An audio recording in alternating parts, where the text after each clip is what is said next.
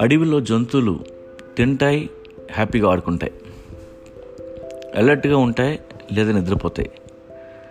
కానీ వాటికి అన్హ్యాపీగా ఉండటం అంటే ఏంటో తెలీదు. కానీ మనకు తెలుసు.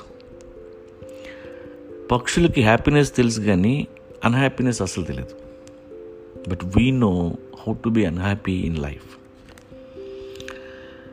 మనకి లేనివన్నీ గుర్తు తెచ్చుకొని ఏడుస్తాం. మన ఏడుపంతా లేని దానికోసమే ఉన్నదాన్ని చూసి ఆనందపడటం తెలీదు. నువ్వు పడుకున్నది చాపే కావచ్చు.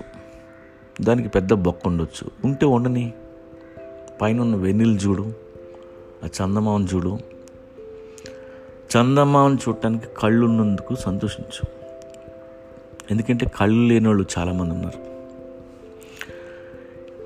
ఇలా అన్హ్యాపీగా ఉండేవాళ్ళు ఎప్పుడు కంప్లైంట్ చేస్తుంటారు.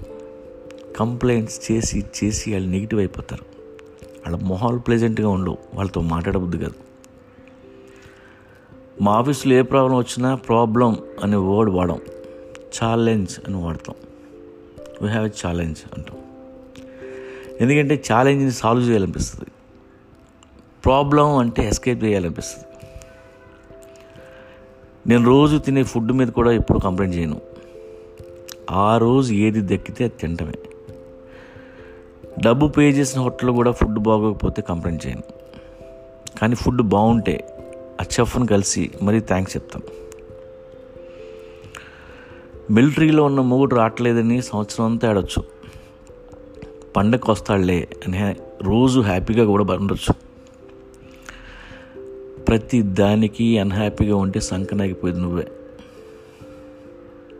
నీ ఇంటి ముందున్న చెట్టును చూడు. Even trees don't know how to be unhappy నవ్వుతూ ఉంటాయి నీడనిస్తాయి పండునిస్తే తప్ప గాలిచ్చి కొమ్మలు ఇరిగిన గొడ్డలతో నరికిన ది నెవో ఎవో కంప్లైంట్